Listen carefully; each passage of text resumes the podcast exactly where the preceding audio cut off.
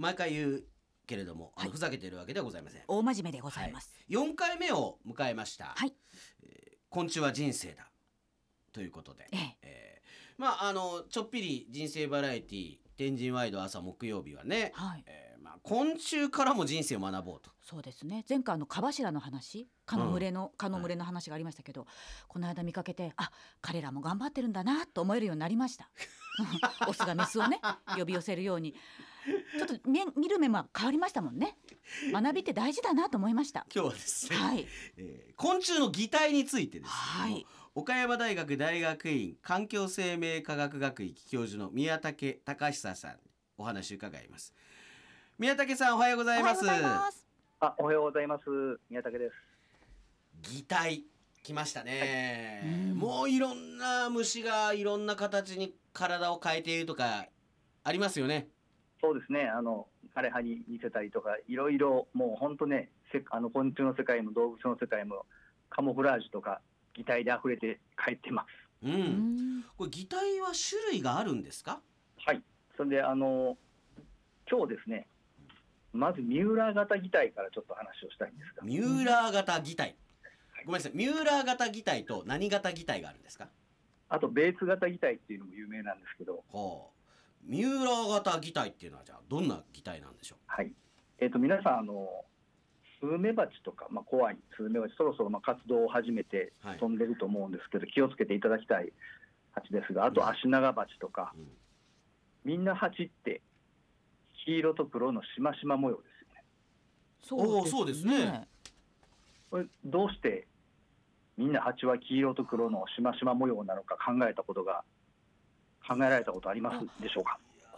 あでも黄色と黒ってそれこそ交通あの安全というかそういうもので使われることが多いですけど黄色と黒が目立つからそういうものに使われてるって話は聞いたことあるんですけどあそうですね。目にうん留まりやすいというか、一応目に留まりやすいんですよ。例えば、うん、あの鳥とか私たち人とかでもですね、はい。黄色と黒ってパッと目立つじゃないですか。ええでもどうしてみんな蜂はそんな色をしてるのか。別にそもっと青色の蜂とかね。は青もたまにいますよね。青とかとか青の蜂？とかうん。うんいてもいいんじゃないかなと思うんですけど、ええ。その結構危険そうな蜂ってみんな黄色黄色と黒じゃないですか。はいはい、はい。そうですね。でこれはですねあまりにそのまあ危険な蜂がいろんな色をしてると鳥とかの捕食者はですね覚えられないんですよね。ん？あの黄色と黒があこいつらまずいなと思って僕らも黄色と黒の蜂がわっと寄ってくるとちょっと危ないなと思って逃げるじゃないですか。はあ、はあはあはあ、ところが危ない蜂がみんないろんな色カラフルな色してるとですね。ええ。わからないですよね。どれが毒なのか。なるほど。ええ。これ別にだからあの鳥側が寄せてるわけじゃないですよね。はい。あの要するに蜂がもうええ。私たち危険だから食べないでねっていうそうなんです。よ。統一してるわけですね。大正解ああ、はい。そういう意味ね。えあのーまあなんかこれあんまり例え話いいかどうかわかんないんですけど、まあ、人間の場合もなんかこう悪者ってイメージがあるじゃないですか。ななんとなく似てるような感じ。あなんかね第一印象ってありますよね。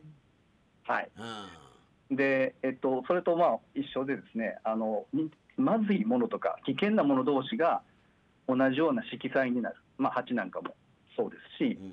ええっと、そういうものをですねミューラー型擬態っていうんですけど、うん。このミューラー型擬態っていうのはあのフリッツ・ミューラーさんっていうこれドイツ人の方だと思うんですけど、はい。昔博物学者の人が、えー、とそういうことを言い出してですね、うん。それが定着してるんですね。はあこれ例えば蜂は分かりますけれども他にこのミューラー型擬態をしているような昆虫っているんですか、あとね結構味がまずい毒蝶例えばアゲハチョウなんかで、うん。えー、と毒があるやつ大体赤普通アゲハチョウはまあ黒い色が貴重なんですけども、結構赤の斑点が出てくるやつなんていうのがあってでこれはまずいやつはみんなそうですね。それからあとテントウムシも結構あの食べるとまずいんですけども。いやいやさっきからね 美味しいまずいの話されてますけど我々はあの分からないんですがこれは、うん。あの宮武先生は捕食されたことがあるわけですか？えっとねテントウムシじゃないです。があのテントウムシの汁とかはあの舐めたことはあってあれはまずいんですよね。まずいんだ、えでまあそういうまずいやつっていうのはやっぱりテントウムシもずっと赤字に黒のやつが多いですよね。黒地に赤のやつもいますけど。でこういうふうにまずいもの同士がみんなこう色が似てくるっていうのがミューラー型擬態っていうええ面白い色で。で今度そのミューラー型擬態でみんな毒があるやつはみんなそのそういう似てるんですけどもはい結構毒を持つっていういうのはちょっとねやっぱりコストがかかるんですよ体に。あ人がかかるあ、うん、あのだから金曜アモーレの、はいあの相田翔吾さんも赤のスーツ着てますけど、あのスーツも結構だからあお金かかってる。コストがねそうですね全然違う話しました。ごめんなさい。いやいやいや、まあ、でもそういうことであのこう体のメカニズムとしてもやっぱりこう毒を作って、まあ、それで赤の色を出して、まあまあ、体にも毒を持つっていうのはやっぱり何かこうコストがかかってるんですね。お金じゃないんですけど。ええええええ。はい、でそういう毒々しいやつがいるとですねコストをかけないでその毒を持っている色色彩ものに真似た方が得じゃないかコストかからないわけですから。えー、なるほど。どうやってするんうんですか、そうするとそのまずいこうカラフルなやつがいるところではですねええ。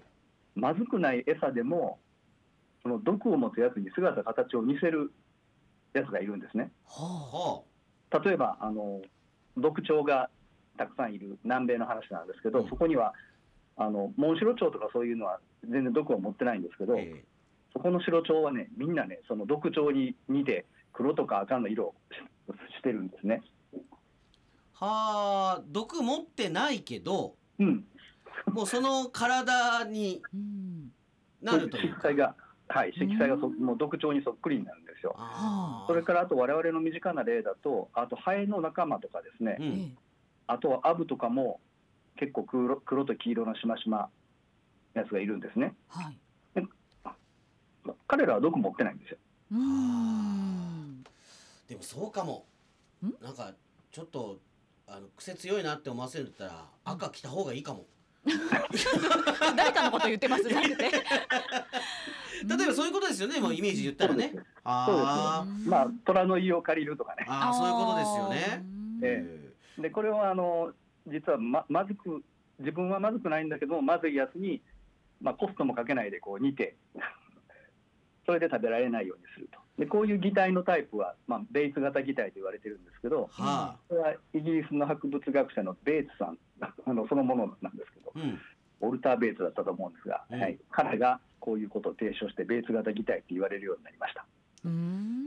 そうか。じゃああの基本的にははい。毒持っている、まあはい。三浦型擬態はい。がベースで、そこにこうベイツ型擬態があるみたいなイメージですかね。はい、まず擬態あの毒持ってるやつがいてそれを真似るやつがいるっていう。なるほどね。賢いですね。あなたたちがいて僕がいる。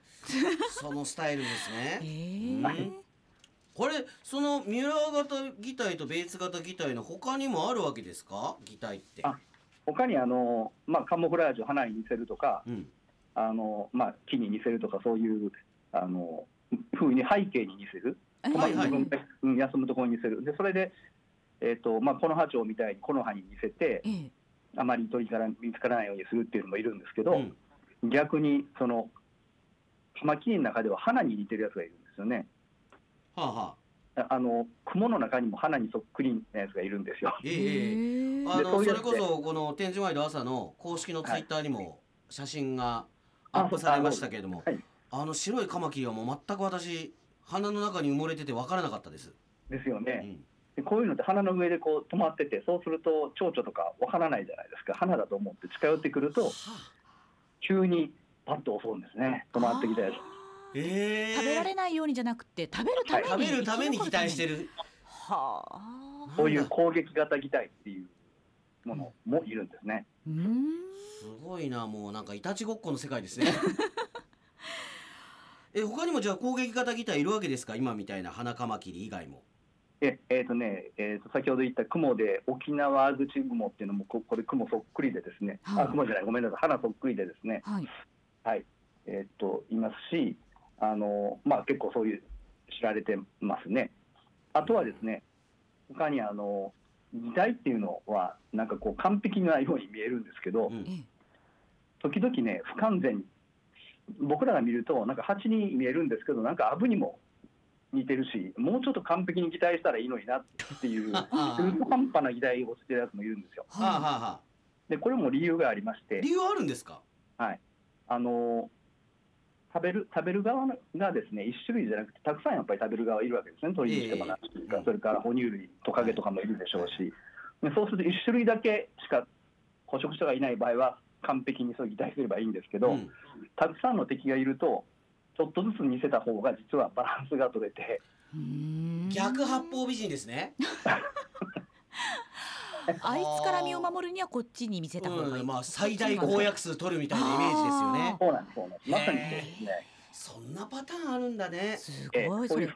進化の過程でそうなっていくってことですか？面白いそうですね。進化の過程で捕食者が特定されてるとやっぱりそれはそっちに特定したようなうん。あのタイプのやつは生き残れますし、いろんな捕食者に対峙してるやつは、そのバランスを取った最大公約数のところで形が落ち着くものが子供を残せると。はあ、まあ、今回はですねあのラジオをお聞きの方に、まあ、その捕食するしないは抜きにしてね、あのどんなものに変わってみたいかっていうのを、まあ、メールで募集したんですけれども、えー、ぬえこどりさんはね、えー美少年。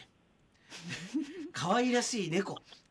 擬態してみたい。なってみたい。えー猫好きそうな人に愛想を振りまいてあわよくばその人の家に転がり込んで安全快適な環境でちやほやされながら暮らしたいです。ああああ、なんか攻撃型擬態にちょっと似てます。似てます。ね攻撃がたぎたいであす犬じゃダメなのかっていうのはちょっと思いますけどね。骨太頭さんは倉敷市鷹になりたいですね。和州山ハイランドのスカイサイクルがあー怖い。高所恐怖症の私はあなぜか空を飛んでみたいと思っていますあー、まあ、いわゆる空飛んでみたい。うーん。はいはいはい。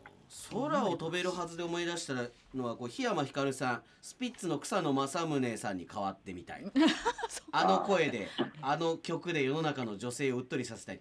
ちょっと不純ですね動機が、えーでもまあなんかこれも擬態ですねでもね、あそうですね。まああ憧れて。うん、世の女性をうっとりさせるための、まあ擬態ですよね。擬態。攻撃型擬態ですかねこれもあ、それまたいつか話しますけども、あの実はあの他のオスに攻撃されないためにメスに似るっていうのもいますよ。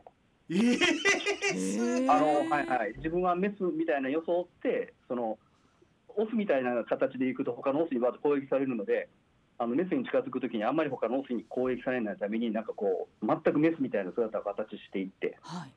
それでパッとメスのところに近寄って実はオスだっていうねやつもいるんですよ。へえもういろんなやついるんだね。もう LGBTQ の時代だね。もうそもうね本当多様性の時代です性ですもともとだったんだね。はい、えちなみに宮武さんはなんか何かに変わりたい？ありますか？何かに変わりたい？うん。何に変わりたいでしょうね。ちょっとそこは秘密で考えておかどんな いやいや昆虫じゃなかったらとか逆にこのお仕事してなかったら何やってたかとかうんうん。あります？あそうですね。若い時はですね私あのちょっとバンドとかやったりとかしてたのでえはい、あのーそういうのも極んで見たかったなと思ったこともあります。軽音ですか？ロックですか？いや、えっ、と、まあ、えっ、と、ポップス、ジャズみたいな感じでギターとピアノ弾いてました。へで、歌ーも歌ってました。昔ですよ。お じゃあ宮武さんまたあ来週もこの「昆虫は人生だ」ある予定なので、あ、そうですか。はい。であのーメモにはこれなんて読むんだろう。狂言型、表現型。